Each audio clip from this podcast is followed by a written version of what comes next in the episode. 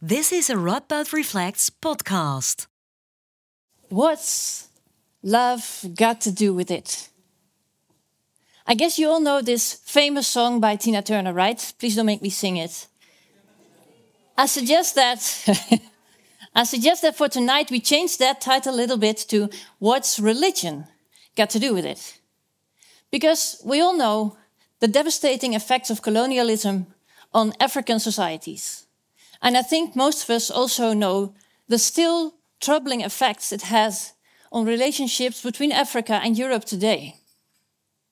But what, what relation does it have to religion? And I think for most people in Holland, being a very secularized country, we don't see it. We don't see how religion played a role back then at times of colonialism, and we also don't see the role it plays today. Well, after listening to our three speakers tonight, I'm sure you are convinced otherwise. And of course, I'm referring to Birgit Meyer, François Manga, and Erik Meinema. Birgit Meyer, and I'm now going to take my notes because it's a lot, is a professor of religion studies uh, at the sorry at Utrecht University, and she has a big history uh, in doing research. She started as an anthropologist and then in started including perspectives from philosophy, psychology, uh, religious studies, of course, in her research. And what she did was mostly uh, uh doing yeah, well, research on the role of religion, not only in a theoretical part, but also in aesthetics, uh, embodied religion, and most of that in Ghana. Uh, she is a member of the Royal Dutch Academy of Sciences, and of course, she has been awarded a lot of prestigious international prizes. Welcome, Birgit.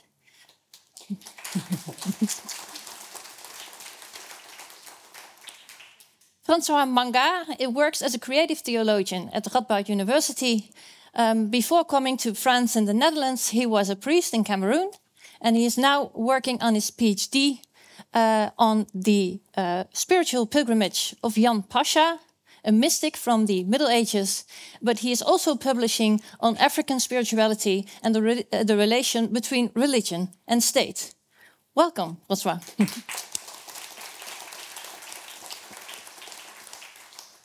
And last but not least, Erik Meinema is still making notes, who also works as a scholar of religion at the Utrecht University. Um, he was granted the Gerardus van der Leeuw dissertation prize for his PhD.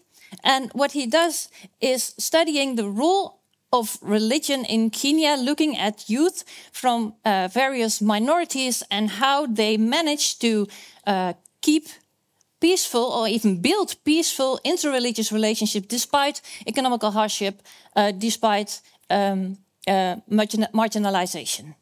So, welcome to you, Erik.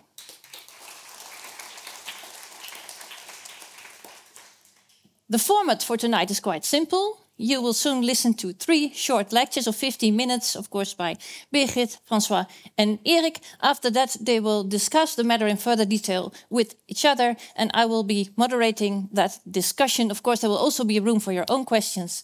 My name is Lisbeth Jansen. I work as a program manager for Radboud Reflects. And on behalf of Radboud Reflects and the Dutch Association for Religion Studies, yes, I say it correctly, you are very welcome here tonight. Thanks for coming on this windy evening. And for now, I'm happy to give the floor to Birgit Meyer.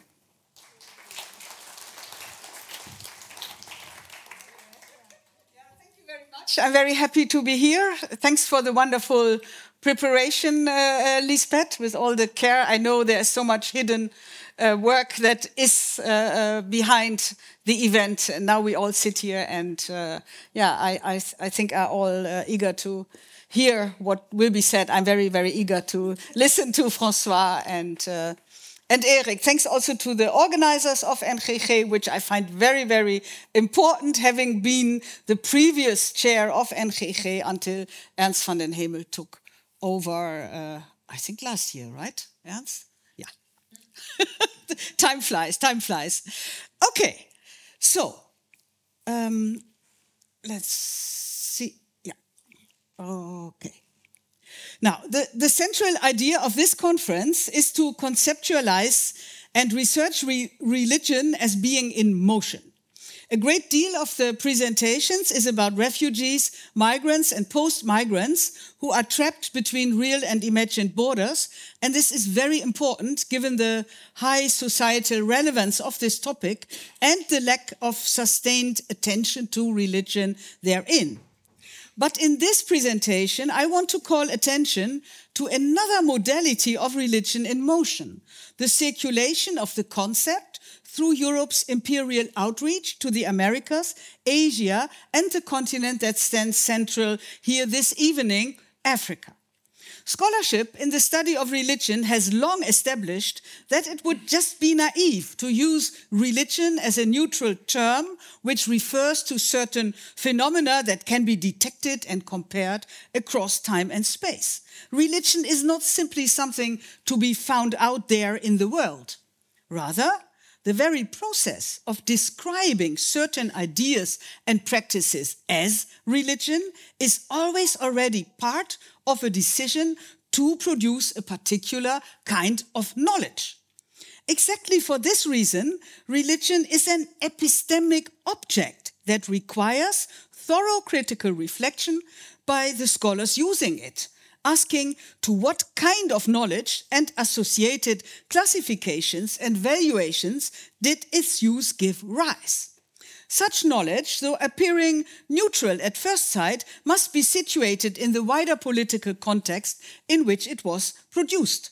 At this point in time, many scholars are engaged in attempting to decolonize academic scholarship, and there are multiple ways to do this. I opt for taking a historical and ethnographic route, which aims to track the establishment of connections and boundaries between Europe and Africa, in particular power configurations. I much agree with African scholars who argue that Africa should not be imagined as a self contained and bounded region. European history is present on the continent and vice versa.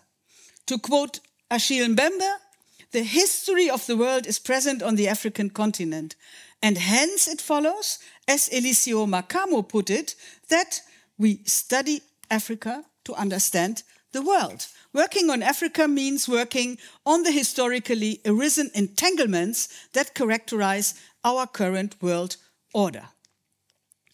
As some of you know, I have long conducted research on the activities of a Protestant mission society, the Norddeutsche Missionsgesellschaft, NMG, among the Ewe people in what is today southeastern Ghana and southern Togo. The mission was active there since the mid 19th century, at a time when the area was in disarray after centuries of trade by British, Dutch, Danish, and Portuguese companies in enslaved people, and well before the establishment of German colonial rule in Togo in 1884. The missionaries of the NMG did not only establish mission posts with Christian quarters that aimed to separate new converts from the so called heathen society. And I use these terms in quotation marks, of course. They also conducted research on all domains of the world of the Ewe, who were organized in small political units called DU and did not have a central rule. So, alongside its efforts to evangelize, the mission also became a central broker of knowledge about Ewe people to colonial administrators, as well as a wider Christian public and scholars in Germany. Of course, one should not take missionary descriptions at face value, for they operated in an imperial colonial power configuration in which knowledge about other people was informed by preconceived ideas and an urge to dominate and control.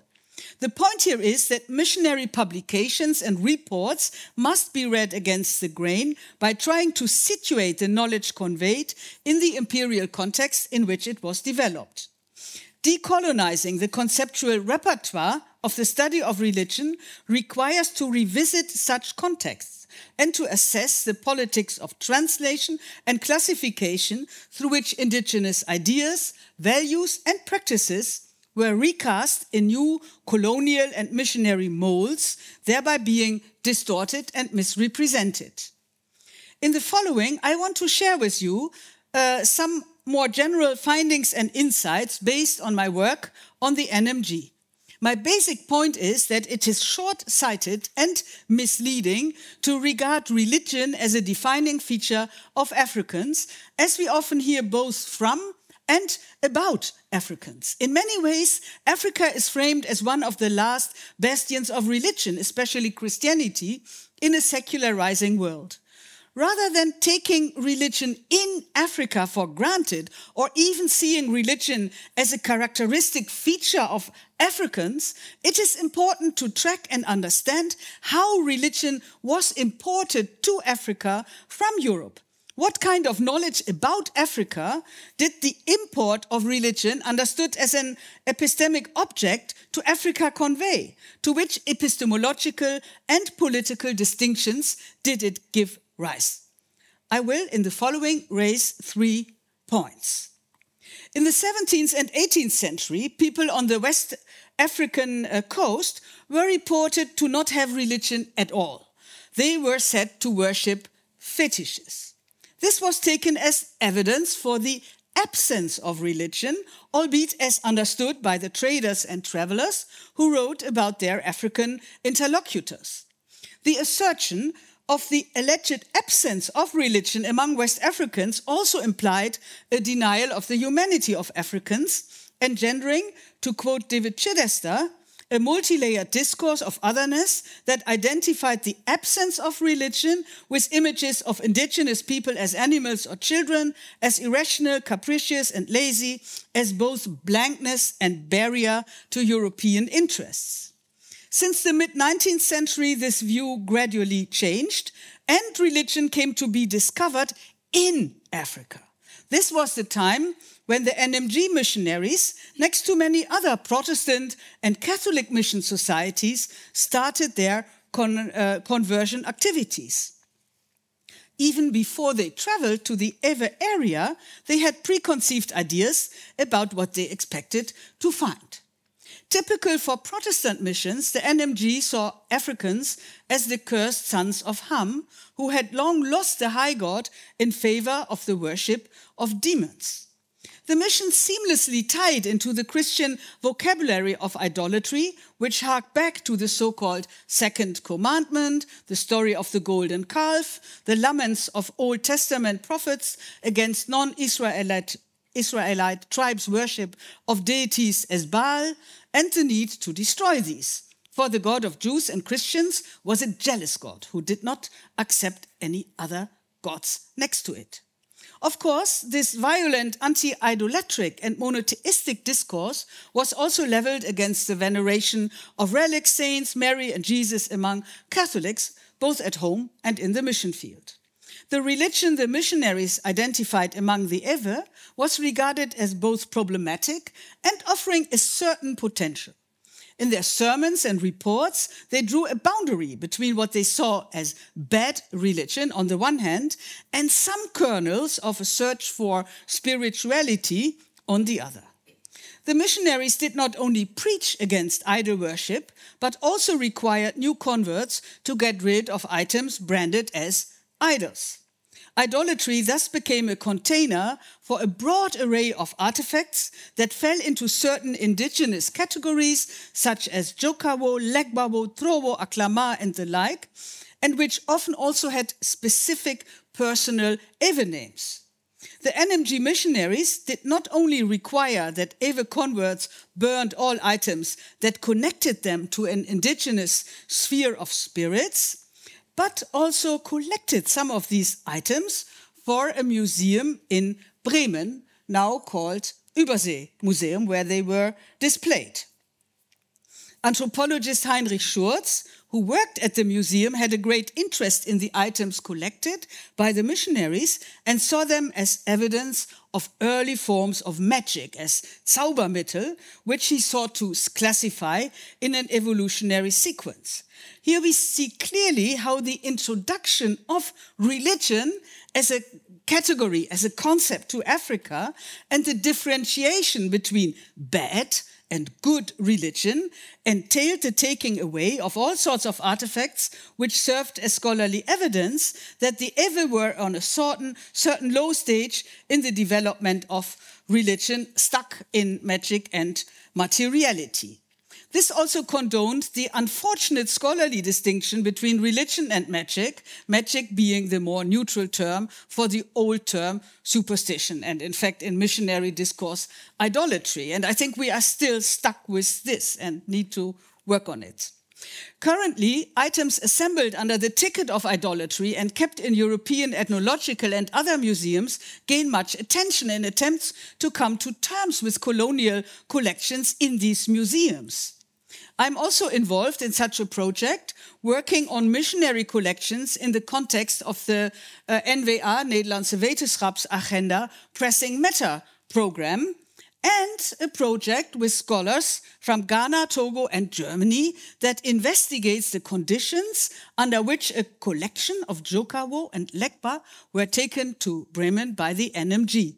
Such collections are in fact time machines that take us back to the symbolic and actual violence of the colonial frontier zones. The missionaries um, saw it as their task to lead the Ewe back out of savagery and darkness to the high God, and Mawu became the Ewe term to refer to the Christian high God. As the scholar of German and postcolonialism, Ohiniko Mawuse Toffa pointed out, Christianity was regarded as the condition for the Ewe to deploy their full humanity. He sees the incorporation of this idea of African inferiority that can only be redressed through conversion to Christianity as traumatic, awaiting to be addressed. The NMG put much energy into the translation of the Bible and Christian literature so as to reach their prospective converts in their hearts. Translation is always tricky, of course, as one cannot be sure that the Ewe terms used in translation would be equivalent to the German source language. In this sense, translation created potential for the development of a specific Ewe understanding of the Christian message within the confines of the mission church regime. Translation also was to serve the broader purpose of establishing a joint, standardized Ewe language. The missionaries saw Protestantism as awakening a national spirit, a Volksgeist in the sense of Herder, that would be at the heart of a lived Ewe culture and shape the Ewe people as a nation under Christianity. This implied that good Ewe religion was Christian. Ewe people were culturally trapped in the confines of their uh, Christianized language and culture, whereas idolatry or traditional religion were framed as a matter of the past. Today, we hear many echoes of the war between Christianity and indigenous religion, which is still often framed as devilish, especially by uh, Pentecostals.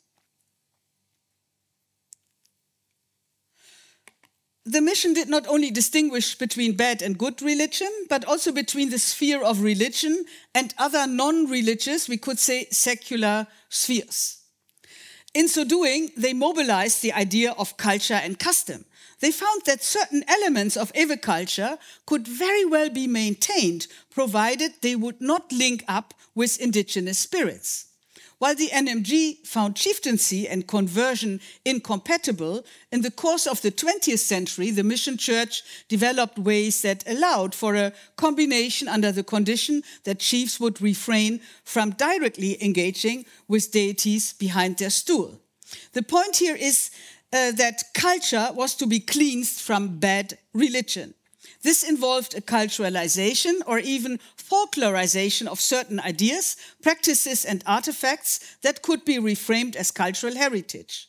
This process has occupied generations of Christian Ewe and other people in Ghana who struggled to sort out the often posed and so far never fully resolved question how to be Christian and African at the same time. With time, more and more African elements, drums, chieftaincy paraphernalia, symbols, clothes were incorporated into Christian life, echoing Ghanaian state politics of Sankofaism, but this has not been a steady process, as the fierce attempts of current Pentecostals who demonize culture show. But I also see an increasing popularity of the concepts of culture and heritage made to operate as secular containers of what was once associated from a Christian perspective with bad religion. So we see a return of the repressed in multiple ways. So, oops. So I hope to have been able to demonstrate that putting religion in motion had many consequences, both, both for the genesis of scholarly knowledge about Africa and for how people like the Ewe were to live after and with conversion. Taking religion to Africa meant not only a distinction between good and bad religion, between the worship of God and the devil, but also a distinction between a religious and a secular sphere, in which a great deal of what was framed as bad religion was culturalized and thus to be stripped of its links, its links with the spirit world. I find that such a view on religion as imported to and imposed on Africa offers an important corrective of, to naturalizing statements that Africans are notoriously or even incurably religious. A take on religion as imported to Africa opens up a new space for asking about the colonizing work done by the introduction of this concept and its current political and epistemological repercussions. It is high time to unpack and decolonize religion as a political and epistemic object by tracking and tracing its effect for knowledge production, as well as the regulation of religions in a political order about which we will hear more from the next speakers. Thank you for your attention.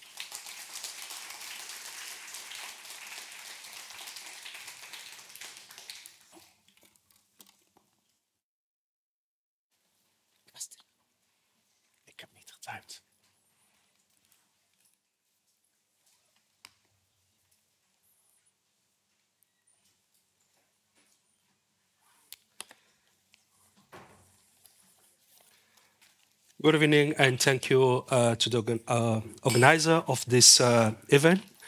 Also, thank you to those people who invited me. and I'm very happy and pleased to share my view and also my experience. Uh, the title of my speech is uh, Obedience and the Devil Colonialism and Religion in Africa. I remember very well that uh, it was uh, during our first meeting online that the title uh, yeah, popped up because, uh, yes, it was like very hard talk between among us. And uh, then uh, many people ask what's the, the connection between the, div- the devil and obedience and that, that. I'm happy that today is the first is November the first. It is All Saint Halloween, but All Saint for us, and uh, we are talking about the devil here in the Hemel. so, yeah. So colonialism since its began its beginning, according to many scholars, had and still uh, has a deep impact on the, the, relationship between Africa, state, and Western countries. However, few people are aware that uh, um, religion plays a significant role in the process. Africa is victim of the Western definition of religion that was introduced in Africa alongside with the colonial conquest. The so-called mission or civilization task influences cultures, social life, African religions, and politics even today. My speech tonight is an academic and theological reflection on the consequences, mainly the negative ones. So please don't expect to me, from me to, to be kind about, on, on missionaries. No, I won't be kind, not at all. Uh, on mission in Africa, especially on the building of what I call the full time dependence mindset. My training and involvement in mission as priest, in addition to my specialization in systematic theology, philosophy, spirituality, and history, provide me with sufficient material to voice my argument that theology, uh, religious contribution in Africa have been spoiled by politics and damaged by supremacist ideas. Those two positions annihilated the gospel and brought the mission on a very slippery way. A very slippery way, yeah, failed. Uh, with results we see today in both sides. The Western with arrogance and superiority complex on the one hand, and African with uncontrolled rebellion, self doubt attitude, and inferiority complex on the other hand. My lectures has three parts. The first is a reminder, which to me seems very important, as many falls into the trap of reductionism by seeing Africa as a little piece of white land to illustrate my view. I myself am specialist on Jan van Passion, an author from the Brabant province, one of the 17 provinces of the Middle Ages, the medieval Low Countries. I cannot consider myself as a specialist on the whole Europe.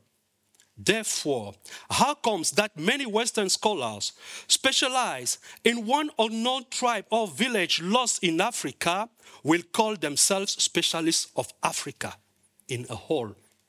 I don't have any answer to this, but I'm just wondering about. The second point is an overview on colonialism and uh, religion, mission, with their arrogance, pretentiousness, and violence. All of them, slavery, colonialism, and mission, have been well prepared with a theoretical background, on purpose chosen actors, specific methods, and detailed lexicon. For example, obedience, tribes, civilization, politeness, indigenous, help, poor, rewards, good, bad, evil, God, heaven, hell. These words are important as they shape the minds and the relationships between the missionaries and the local people. The third and the last aspect of my anal- is an analysis of the effect missions from the starting to on to now on. The mission in Western perspective is not at intra, not at gentes, not at extra, not also at ipsum, but at idiota. Idiota means people without any knowledge. I will explain later on. Missions is a one way engagement because generally only Western priests and, and nuns abroad are called missionaries. When African priests come to Europe, they are never called missionaries. Not at all. Here are some names. Foreign priest, here in Netherlands, buitenlander priester. In France, les prêtres étrangers. They are seen, they are seen as poor people in search of money, not as missionaries. Also, when they find some respect, like in Italy, they are called fide donum. There is a clear negation and refusal of the status of missionaries to non Western in Europe, also with the emphasis on obedience as a social attitude. On the one hand, the African priests are setting themselves on a higher social level. They are civilized as colonialists in the, in the resemblance to Western. On the one, on the other hand, obedience is used as the most important tool to run a family, a school, and even a whole country. In Africa, I, I mean in Cameroon, where I'm from, you should obey to your parent, to your to any other people, to or to your teachers, to a policeman, police officer in, uh, on the street, to your leader, to the priest, and to God. So you are always in obeisance, obedience a mode. There is no room and for and the concept of respect. And God called the dry land earth and the gathering together of the water called the seas, and God saw that it was good. Since few years, there are a lot of meeting and summits with evocative titles like USA Africa Summit, Summit France, Sommet France Afrique, China Africa Summit, Russia African Summit, India Africa Summit, and Turkey Africa Summit. All of them are about a country meeting a continent. Beyond these political and economical views, it might be relevant to point out that Africa is huge and bigger than what is shown and said by media and taught in many schools. Africa is not a safari piece of land with wilderness poverty, war, and death. Africa is a continent three times bigger than Europe to up to Ukraine now. Africa is 731 times bigger than the Netherlands.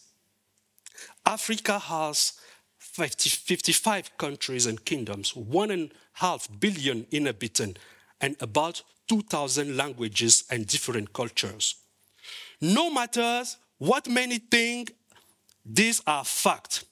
Therefore, it is an insult and a misconsideration to keep talking about Africa as a small thing occupied by many, by mainly wild animals and some barbarous indigenous beings.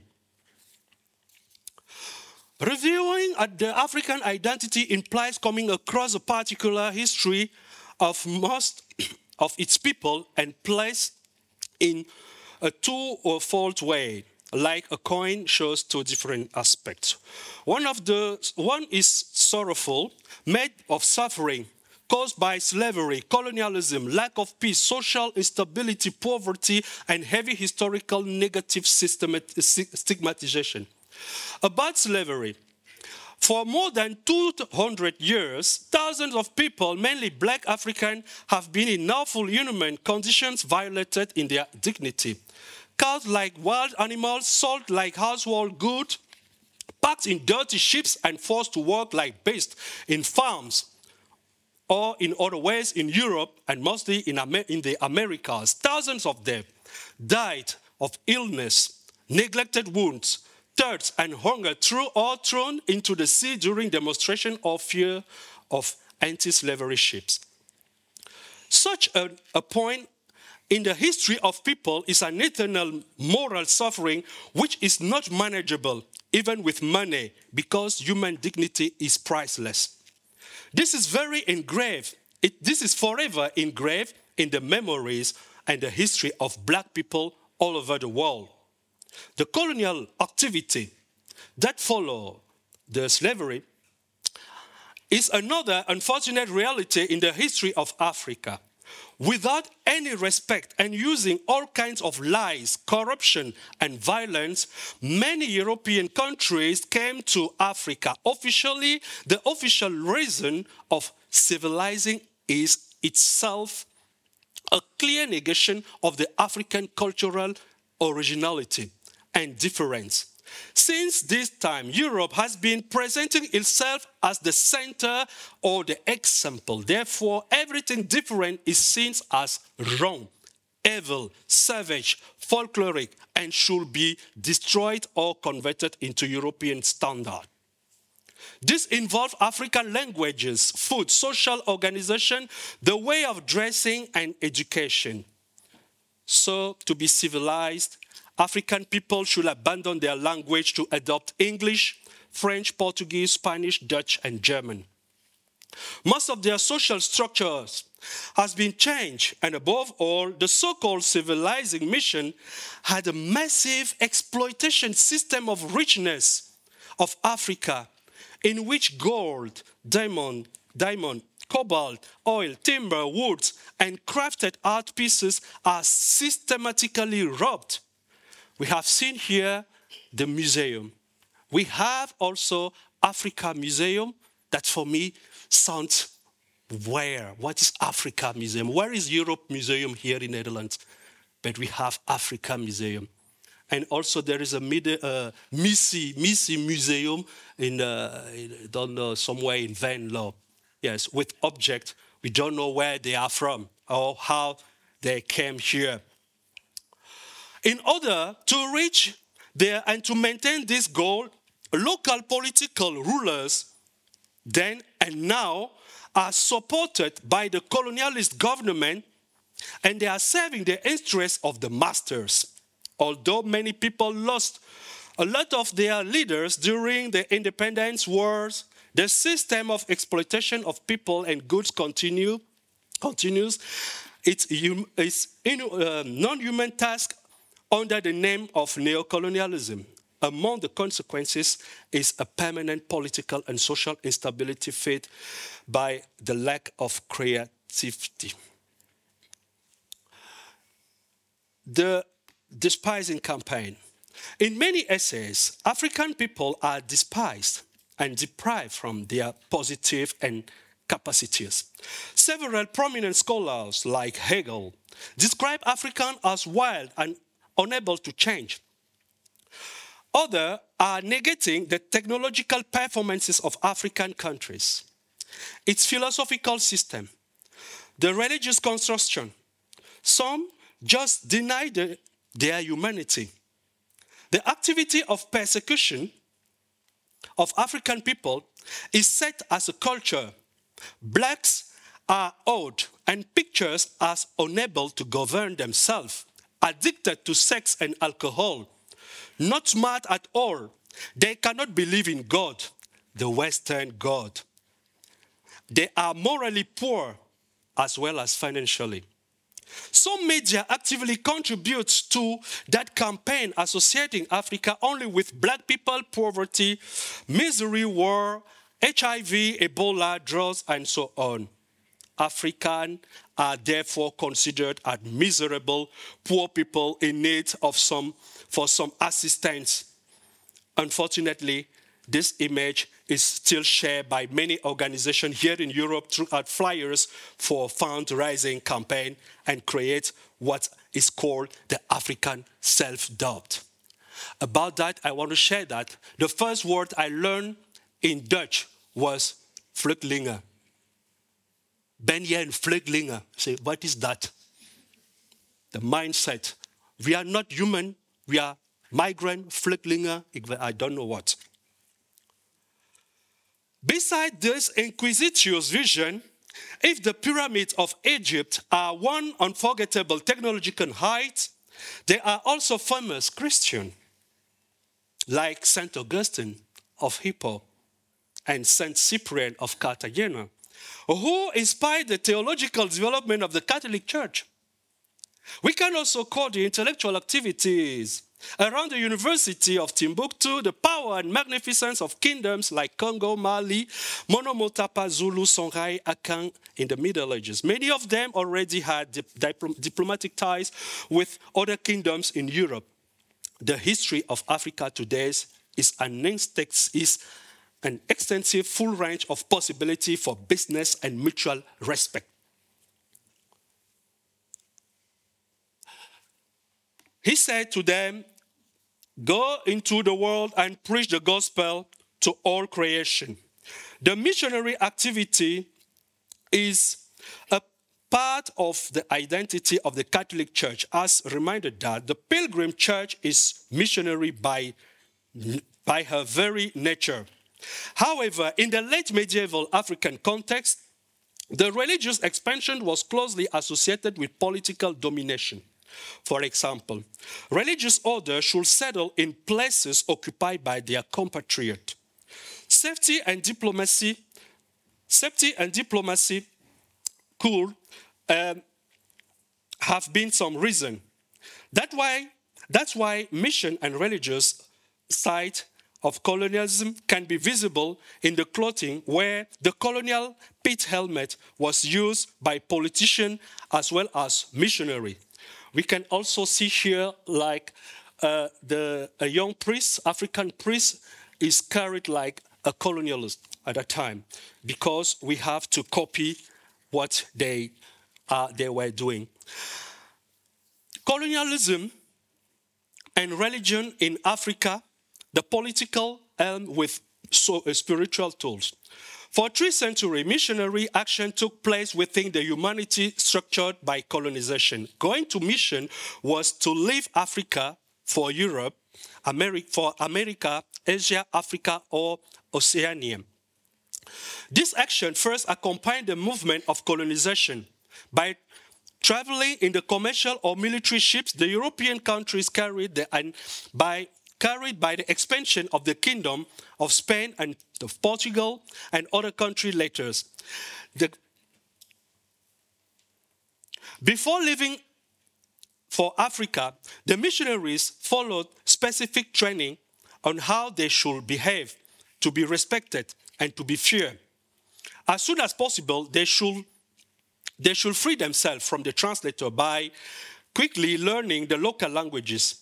Also, men should keep long beard as and give, uh, give and, and distribute give sweet candy, clothes or shoes as rewards to the most obedient native people.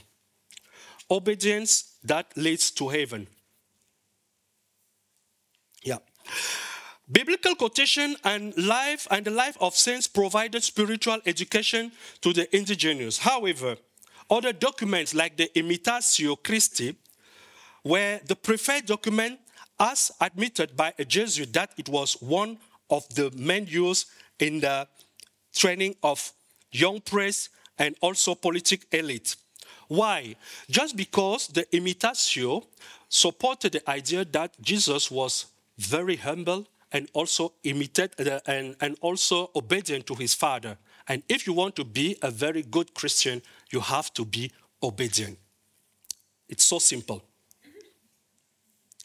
After many centuries of mission in Africa, many actions have been taken to evaluate and to update it. One of the most important is the inculturation. That term has been promoted by the Vatican, granting the indigenous the possibility to use their language. Can you imagine that? In order to use your language and your culture, you need the permission from someone else. It is very deep. Blessed are the obedient, for they will be promoted. In this section, there is a very mental domin- and physical domination. In all religious houses and also in Catholic schools, young, young people were, were taught to be to, with words like forgiveness, destiny, tenderness, pity, final judgment, and eternal life. They were educated not to be creative, but to obey. And if you don't obey, you just be, you are sent out. I'm fine. I'm fine. Like, I will, I will just quickly read this quotation of the President Leopold Sedar Senghor, the first president of Senegal. In one of his uh, of the letter he sent to his uh, friend Case Bartels, he said, "The concordance of thought and feeling that bind us together is that I am a believer and a faithful practitioner of the Catholic Church. Therefore, I did the seminary because I wanted to be a priest.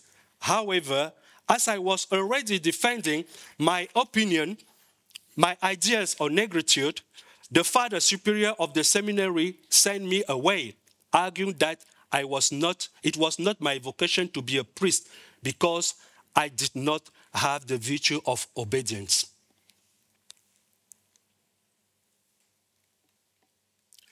Just what, just to let you with this picture, it is with that uh, few word, these few words. The, no, the Literature Nobel Prize Alexander Solzhenitsyn, in his book, The Conquer uh, uh, Award, emphasized that all life matters beyond status and achievement. Alongside the eagerness to save the nature, there is still the need to save humanity there is an emergent need to point out the arrogance of some people who think that they can still be, they can still bring civilization to others. It is a supremacy behavior to think that we must always help the other, even if they don't ask for it. Salvation is now to respect the other in their difference. These words from Leonard Cohen, I changed some of them. As you are the Savior, we are out of the game. Because you are the healer, that's why we are broken and lame. If thine is the glory, ours must be the shame. You made it darker. You killed the flame. Thank you.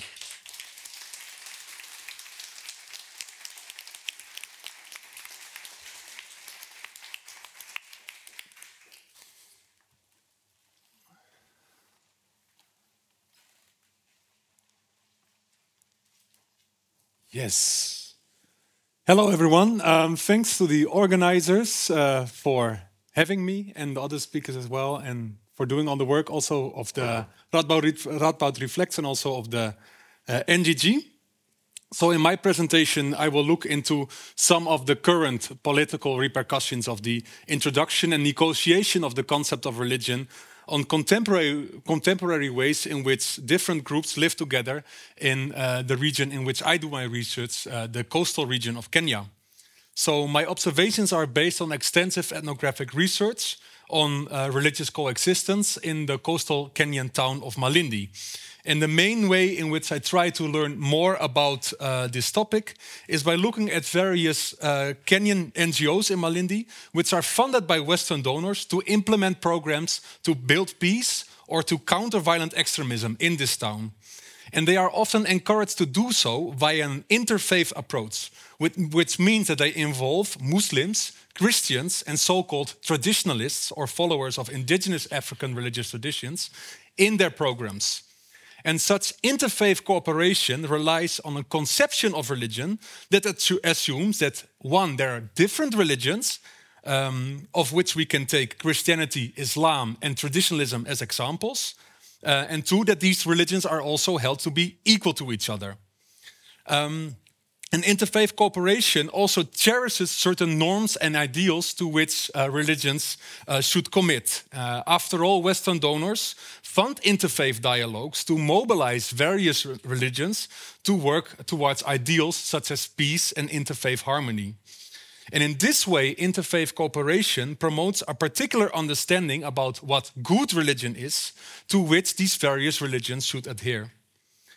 While ideals such as peace and interfaith harmony are rightfully cherished by many people in Kenya and beyond, we should not simply take them for granted. Uh, the reality is more complex.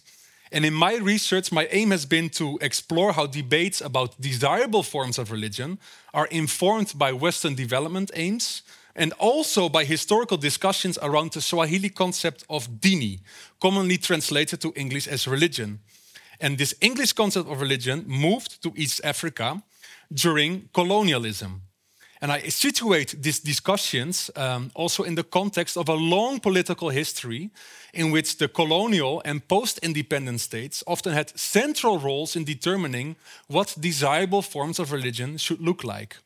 So let me go a little bit into the history of religious diversity on the East African coast. Uh, Islam has a long historical presence along the East African coast as a primarily urban phenomenon, which stood in connection uh, to uh, networks of Indian Ocean trade, and from the early 16th century onwards, European exploration and, and expansion. In coastal Swahili towns, Islam informed notions of urban civility, or in Swahili, uungwana, through which Swahili Muslims distinguish, distinguish themselves from the ushenzi, or savagery or barbarity of those living in the hinterland. In this context, Swahili Muslims used the Swahili term dini from, Arab, from Arabic din to refer to Islam. Despite early Portuguese presence in East Africa, Christianity only made a lasting impact, impact, along the East African coast with the advent of British imperialism at the end of the 19th century. Christian missionaries were particularly successful among many interior populations. And as, and as, a result, Kenya currently has a Christian majority population and a significant Muslim minority. Many, many, Kenyan Muslims continue to live in coastal towns around which other groups, such as the Mijikenda, often form the uh, majority. In and around Malindi, where I did my research, the Giriama are the most numerous Mijikenda subgroup. Nowadays, uh, most Giriama self identify as either Christians or uh, traditionalists, and some also as Muslims. And although many uh, Giriama people now self identify as Christians and some as Muslims, they have a reputation for having remained largely unresponsive to Islam and Christianity, despite a long history of interaction with these religions. Scholars have understood um, this unresponsiveness in relation to their economic independence and their confidence about the sufficiency of their own ritual practices to maintain their physical and spiritual well being. And indeed, the Giriama have their own ways of interacting with God, whom they call Mulungu, as well as with deceased ancestors, even though the Giriama language, like many on, uh, other African languages, does not have an easy equivalent for the Swahili term dini or the English term religion. While Swahili Muslims traded extensively with the Giriama, they considered them to be makafiri or unbelievers and derogatively referred to them as wanyika or bush people. Um, such inter interactions highlight how, in the eyes of Swahili Muslims, the traditions and practices of the Giriama were not commonly seen as falling under the category of dini.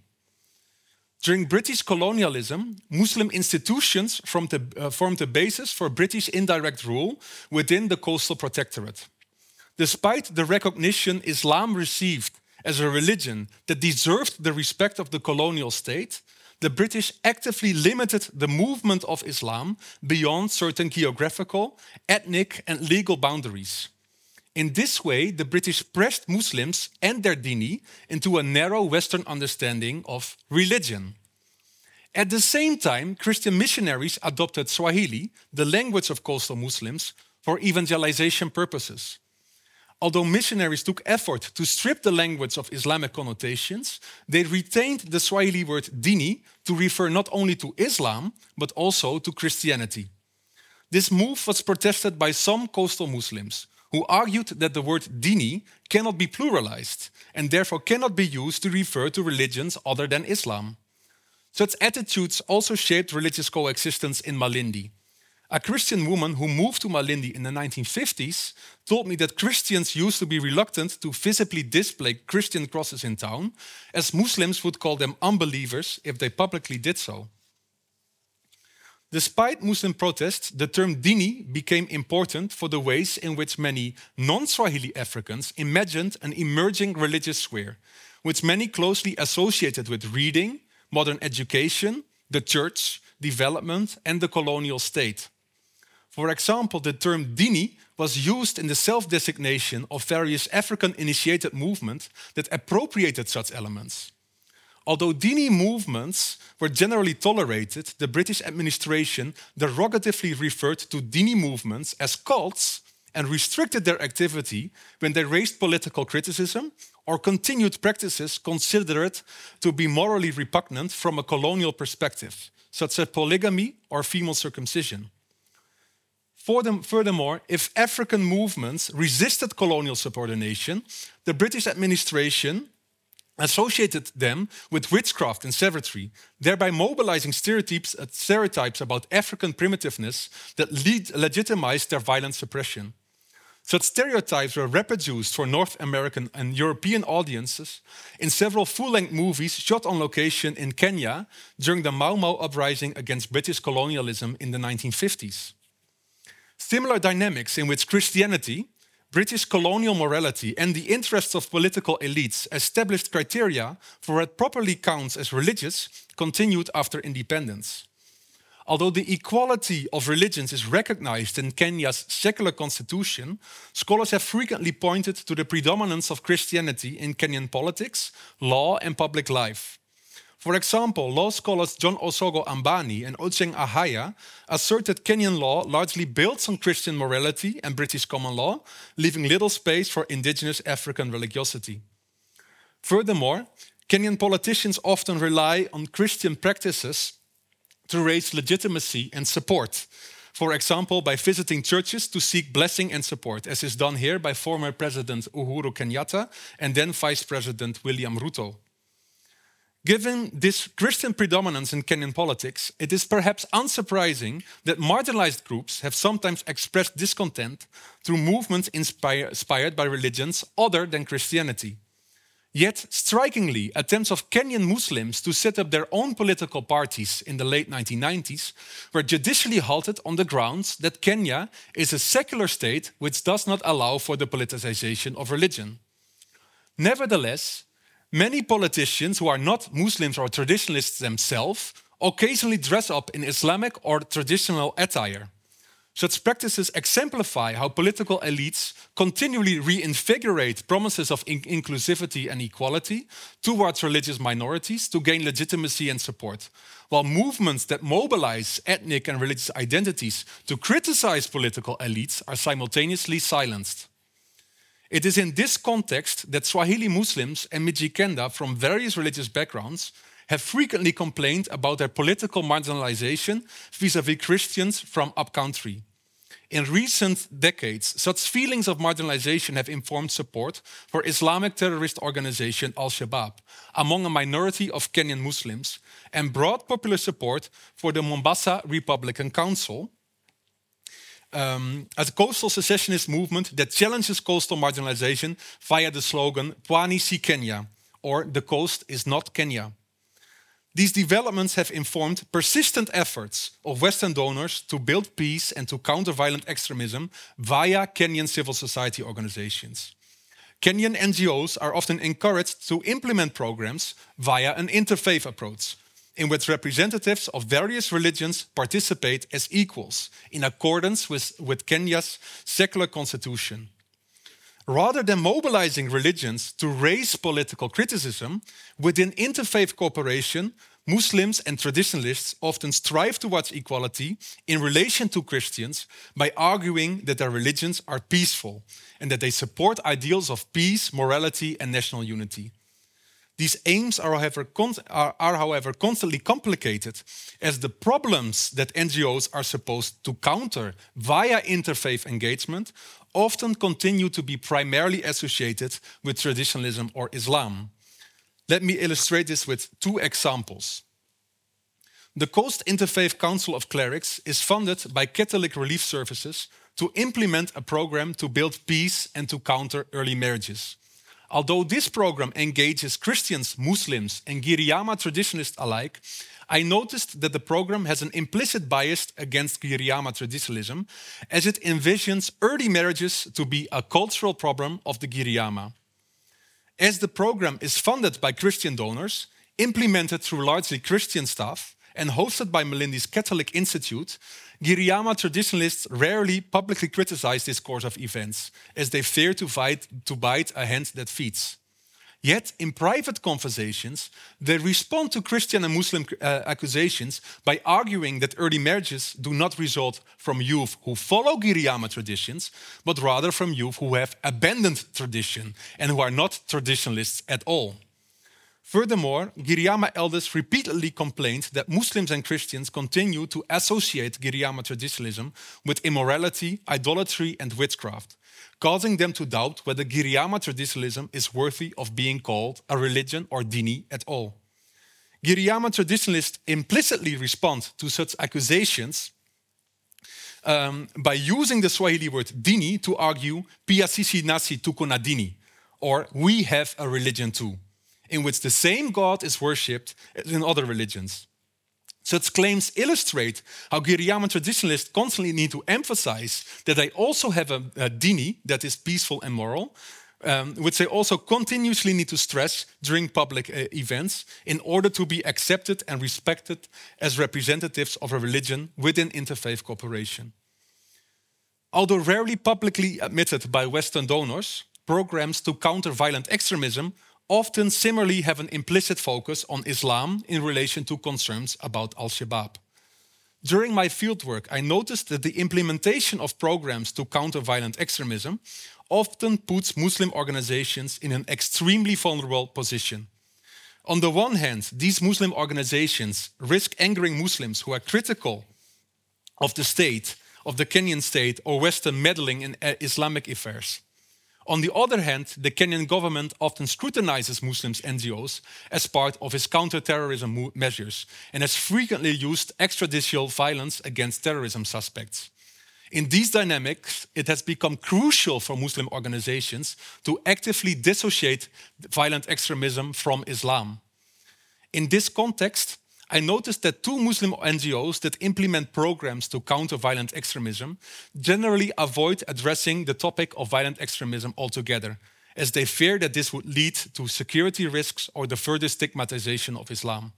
These organizations rather try to counter violent extremism by promoting peace during interfaith dialogues and by providing young people with peace education.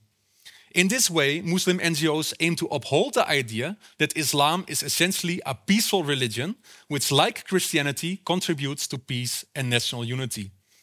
Following such reasoning, violent extremism results not so much from radical interpretations of Islam, but rather from a lack of religion among young people, since, in the view of these Muslim organizations, all religions, including Islam, support peace and national unity. From these um, from these examples, we can see that both Giriama traditionalists and Swahili Muslims try to uphold an image of their religions as essentially moral and peaceful by arguing that violent extremism and early marriages not so much result from Islam or Giriama traditionalism itself, but rather from a lack of religiosity among young people. The association of these vices with youth, rather than particular religious groups, arguably enables leaders from various religious backgrounds to work together across religious boundaries within the civil society settings that I studied. Such interfaith cooperation is, however, constantly complicated because Islam and Giriama traditionalism continue to be primarily associated with the problems that interfaith engagement is supposed to address. In these dynamics, Christian morality and geopolitical interests of uh, Kenyan political elites and Western donors often continue to set the standard of what good religion ideally entails. Muslims and traditionalists often pragmatically conform to these standards. Yet it also requires that they constantly need to defend themselves against accusations that their religions are immoral or violent and do not fit uh, neatly within this Christian uh, example of what religion is supposed to be like. It also leaves a long history of Christian predominance in Kenyan law, public life, and politics unaddressed, as well as widely experienced feelings of marginalization among sections of the coastal population. Such dynamic may limit the potential of interfaith cooperation to work towards the peaceful, harmonious, and inclusive society of Kenya it envisions. Thank you for your attention.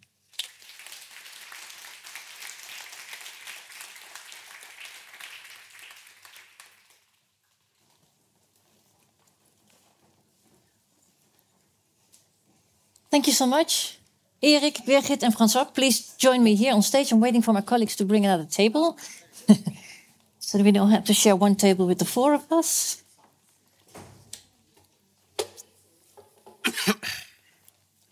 Thank you so much. We heard a lot of interesting things. We heard a lot. Um, we have a little less time for the discussion than planned. So, what I thought to do is that I'll give each of you, and I'll start with you, Birgit, the chance to refer to one thing you heard in the lecture of François that struck you, that you want to comment upon. And then from there on, I'll give François the opportunity to reflect on the lecture of Erik. And from Erik, we'll go to, back to Birgit. And then the floor is yours. Agreed? Okay, okay. okay. That, that's a very good. Well, we only met uh, uh, this time today, and I found your uh, narrative uh, very compelling. What really struck me is your emphasis, the emphasis you place on dignity and lack of respect. And I saw some links between the work of um, Ohini uh, Mabuse um, Tofa, to whom I referred, who wrote a very critical study of the NMG mission inspector Zahn. And he said, it's not even a question, it's not a bad man, it's not a question of intention bad intention, but it's a question of certain structures into which people engage. And he offered a critical analysis of the mission as a structure thriving on obedience. And I think you reflected back on this uh, uh from your own position. And I really see a lot of uh, uh, convergence there. I also see lots of links between uh, my own work I have done on Protestantism, introduction of the image of the devil, and all these kinds of things. I feel, I sense an anger in you when you speak.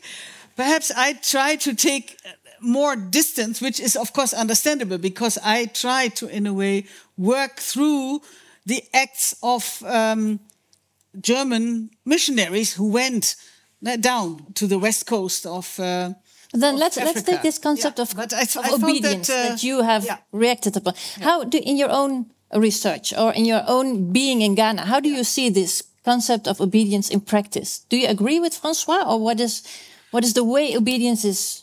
No, I, I would. I, I would say that, of course, mission societies uh, worked in a very paternalistic uh, setting, Yes. and obedience was very important. But I see traces of that also in African society. The obedience of the, the kids, the, the, the, the children, wives, to the big men, and so on. So I'm not sure obedience is only uh, is, is limited to the acts of uh, missionaries, but within missions, it certainly played a very, very important role in what you talked about the possibility for promotion and, uh, and all that. Yeah.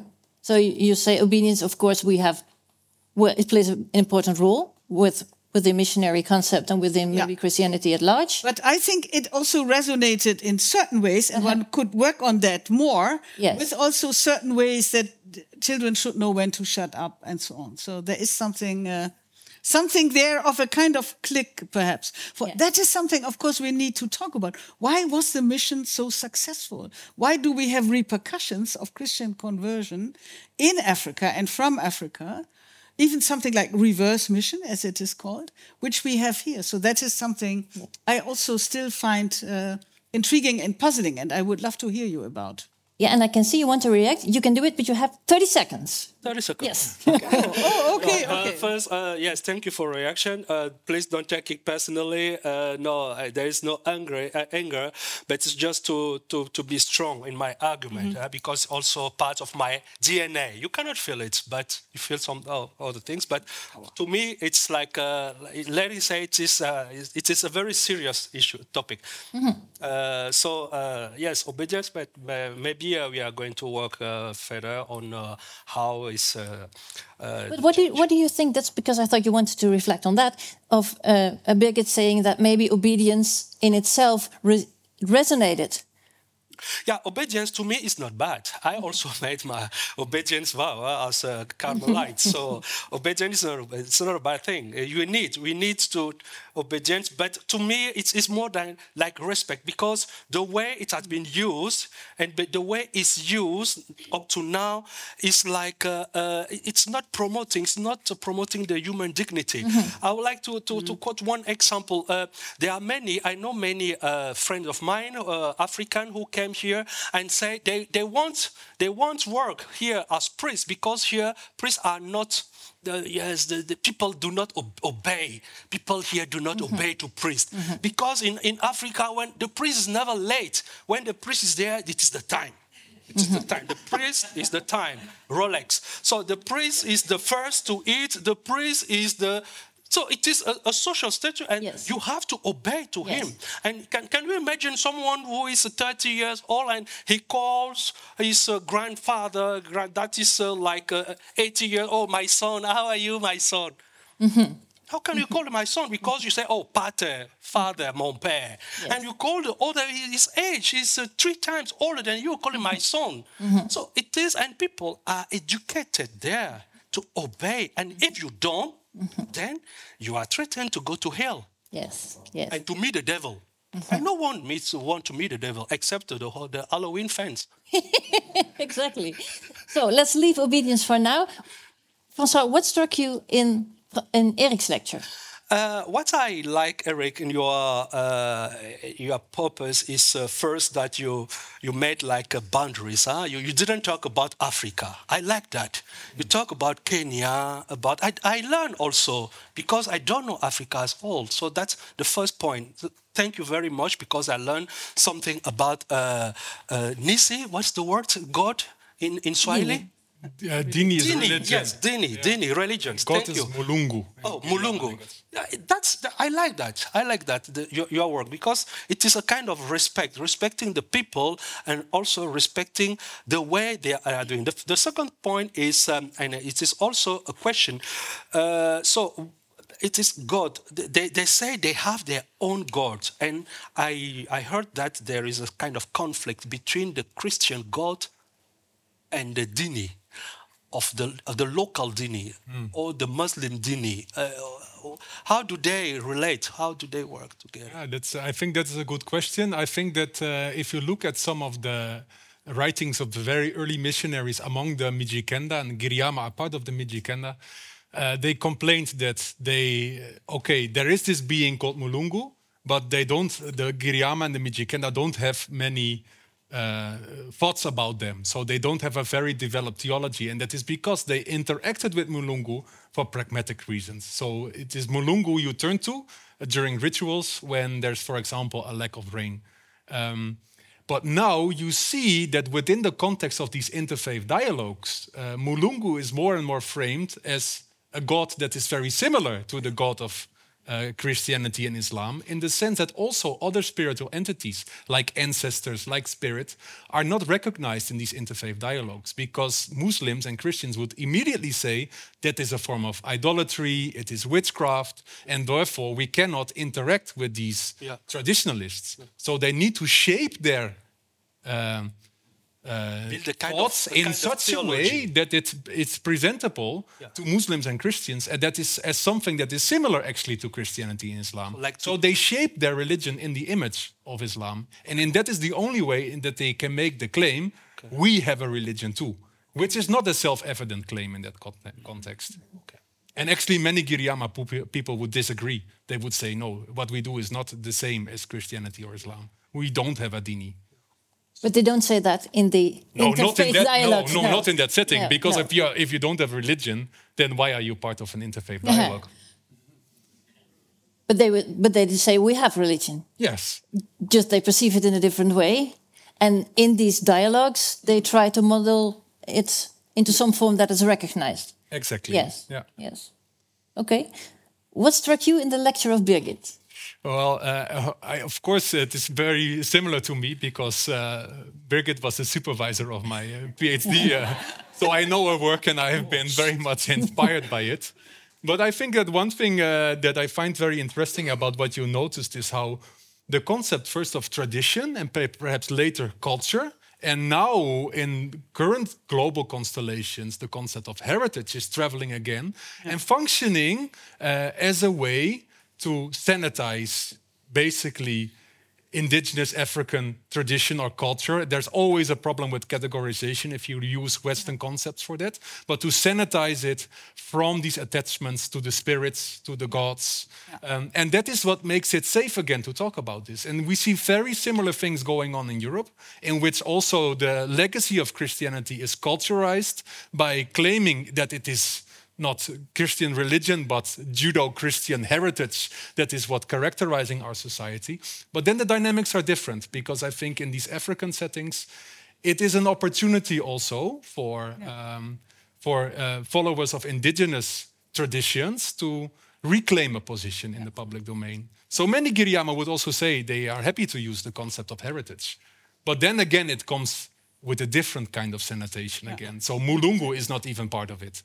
The spirits and the ancestors also not. Yeah. So I find that very interesting. Yeah, yeah, yeah. Nice that you picked that up. So I think we call ourselves uh, scholars of religion. It was put there, but in a way, we are scholars of religion, magic, and heritage. And it is What's the these are all. between magic and religion? No, I think these are categories, and Uh-huh. these are category, categories that contain certain uh, aspects of a very broad set of practices and ideas with which people uh, engage with some kind of beyond. Mm-hmm. But these terms do certain conceptual work, they separate, Mm-hmm. and they do some ordering work, so they allow for classifications and so on.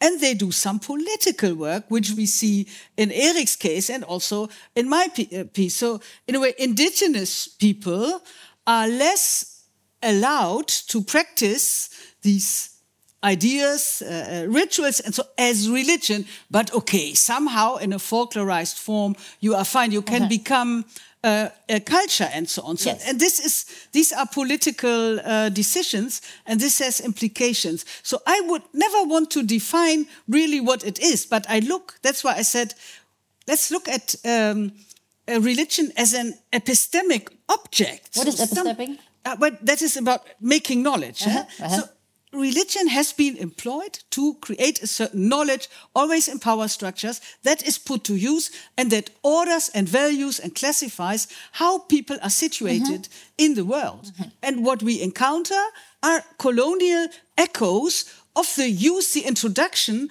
of these categories mm-hmm. religion, Yes. uh, superstition, and culture slash heritage. Yes.